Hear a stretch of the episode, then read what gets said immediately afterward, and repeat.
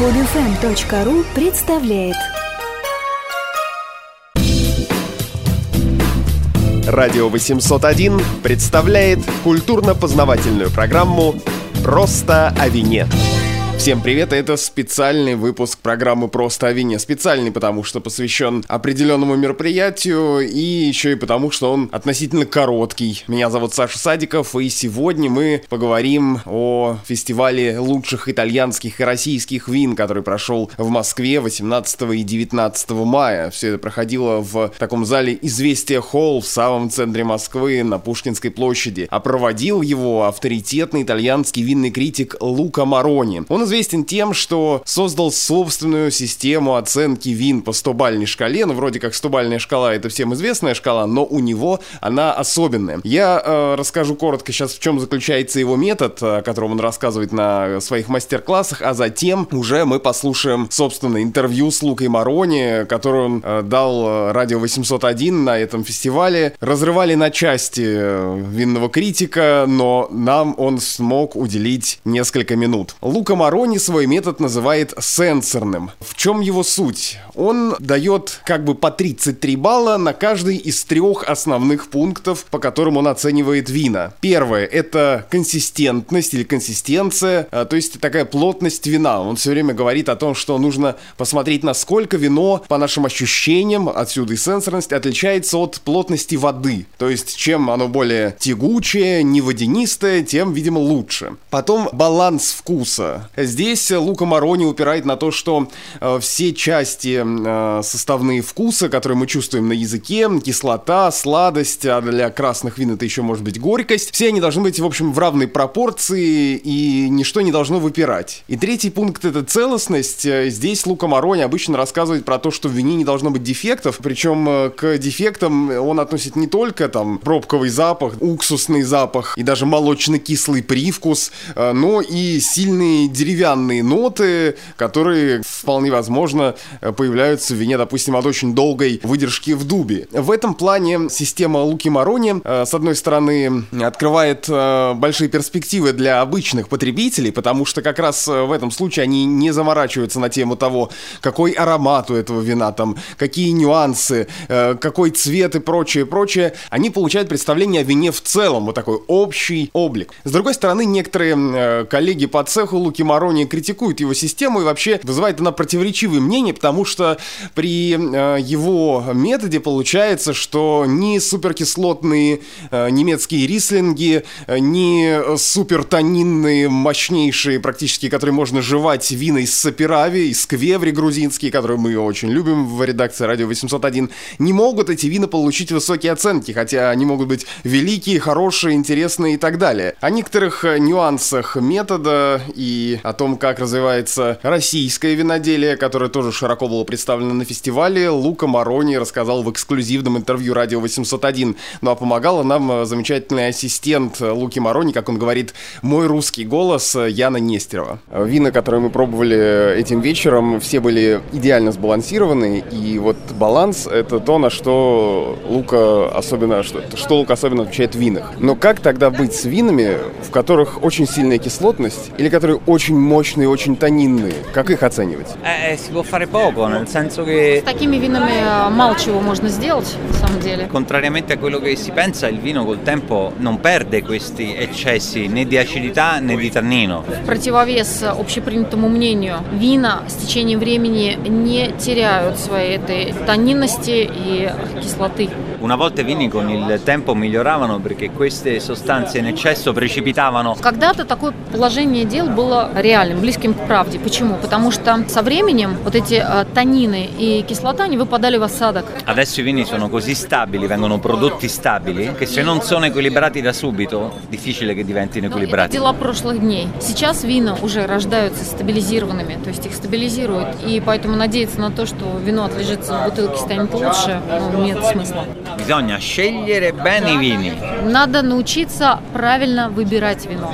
Ovvero comprarli dopo averli assaggiati prodotto e dopo averli verificati come equilibrati. По-другому скажу. Перед тем, как покупать вино, попробуйте его. Оценить вот этот баланс. И после этого делайте выбор в пользу того или иного образца. А как вы выбираете вино для фестивалей и сколько вам приходится пробовать бутылок?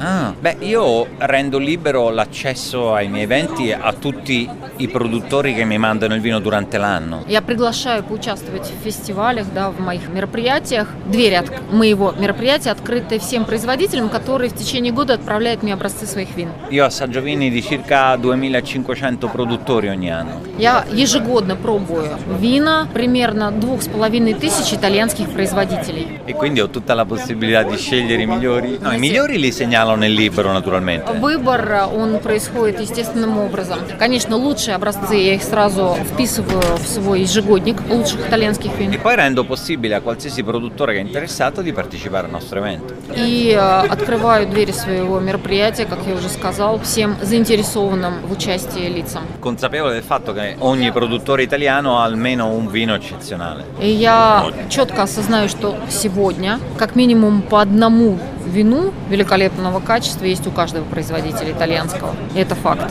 А вина других стран, ну, кроме России, вы пробуете вообще? Io ho assaggiato vini di tutto il mondo, di tutti e cinque continenti. Всех пяти континентов, всех стран мира. Assaggio molti vini chiaramente europei, principalmente, quindi francesi, spagnoli, Portogallo. Austria. Основная нагрузка Германия, идет на итальянские, французские, Коль, германские, э, португальские вина. Croazia, Из Slovenia, Хорватии, из Словении. tutti. Вы предлагаете зрителям полагаться на собственные ощущения. А если они не совпадают с вашими? Получается, что э, люди, не- они не будут доверять вашей оценке? Io voglio creare uomini liberi, no che gente che dipende da me. Ты знаешь, мое большое желание приучить людей к свободе, а не привязать их к моему мнению. Я с удовольствием бы, знаете, э, проснуться в тот Certo день, di- когда это все случится. Certo di un fatto che i difetti sono difetti, le puzze sono puzze e i profumi sono profumi per tutti. Дефекты – это всегда дефекты. Неприятные запахи, они и являются таковыми, а аромат – аромат. Все, ну дела обстоят так. А как вообще вы пришли вот к такому методу? Perché mi serviva, lo cercavo, era Потому utile. что мне нужен был такой инструмент. Necessità Он mi ha был мне, portato a- это была моя потребность. а Я его ну, реально искал, вырабатывал. E probabilmente perché Ну, eh, может быть, еще и потому, что io ho cominciato a lavorare nel 1900, nel vino nel 1987, я свою карьеру в вине начал в 1987 году, 30 anni fa. порядка E- 30 лет назад. E 30 anni fa i vini non erano piacevoli, io cercavo i vini piacevoli. 30 лет назад вина не могли похвастаться своим таким приятным вкусом. Не то, что вина сейчас. Тогда было хуже. И вопрос, который именно здесь, на этом фестивале, я не могу не задать. Что вы думаете о российском вине и его будущем? Il vino russo è di una qualità veramente impressionante, Ну, российское виноделие показывает э, достаточно интересные качества anzitutto dal punto di vista viticolo. в той точки зрения, виноградарской точки зрения.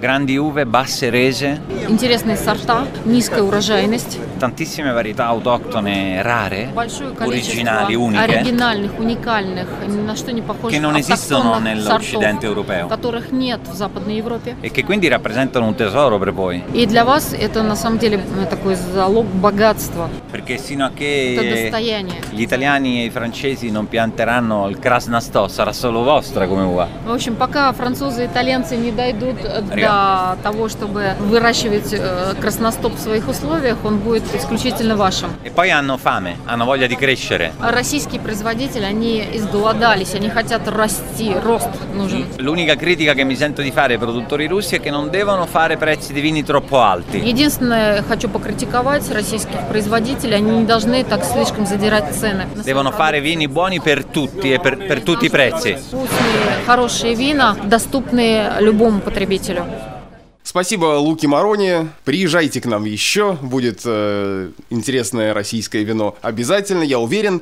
Но насчет цен, конечно, мне кажется, совершенно справедливое замечание, особенно от человека, который не находится внутри нашего российского рынка. Можно долго перечислять э, вина и производителей, которые запомнились мне на этом фестивале, но, пожалуй, э, наибольший ажиотаж среди российских вызвала винодельня юбилейная. Мы о ней рассказывали в одной из прошлых программ. У нас выступал пиар-менеджер э, этой компании компании. Ну а среди итальянских, э, не полностью итальянская компания оказалась э, в числе самых посещаемых по моим ощущениям. Это русско-итальянский проект Кабота, который находится в регионе Венета и делает э, прежде всего вина Вальполичелло, Вальполичелло Репаса, Амароне дело Вальполичелло. В общем, все вот эти замечательные вина из подвяленного винограда. Это их конек, и на этом фестивале они представили особенную новинку. Амароне крепостью 19 градусов. Коротко, какие еще компании запомнились? Южная винная компания, это подразделение завода Очакова, но у них, собственно, виноградники, делают э, вина для массового сегмента до 500 рублей, это, в общем, вполне неплохо. Э, затем Гайкадзор представил несколько вин, неплохое, приятное розовое. Ливкадия, разумеется, была с своими линейками Ликури и топовая Ливкадия, и там тоже, в общем, в качестве этой компании никто уже давно не сомневается. Шато Тамань может быть, кто-то еще не пробовал, э, винами Ангелы и демоны это два вина из сорта Каберне. Одно красное, ну, здесь э, ничего прям супер удивительного. А вот другое, внимание, белое. И вот это белое из сорта Каберне. Никогда не догадайтесь, что оно, во-первых, из него. А во-вторых, очень приятное, свежее, летнее, немножечко такое на рислинг и вианье похожее. Маленькое хозяйство имени Сикоры, которое находится в Семигорье, представил э, два своих Каберне и два рислинга. Наверное, один из лучших российских рислингов, хотя стоит столько, что ты еще задумаешься покупать Новую Зеландию, например, или Германию, или вот наш в районе 2000 рублей рислинг, он, конечно, крутой, но опять вопрос ценообразования. В общем, фестиваль прошел с интересом, э, будем следить э, за подобными мероприятиями, которые в том числе проводит компания Kit Media. Ну, а мы, Радио 801 и программа «Просто о вине» будем и дальше оказывать, как это говорится, информационную поддержку.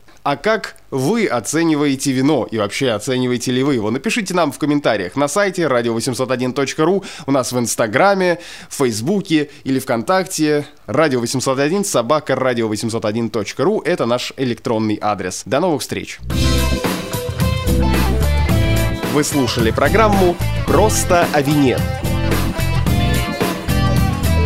Эти и другие подкасты, новости и статьи доступны на сайте radio801.ru 801. Больше, чем радио. Скачать другие выпуски этой программы и оставить комментарии вы можете на podfm.ru.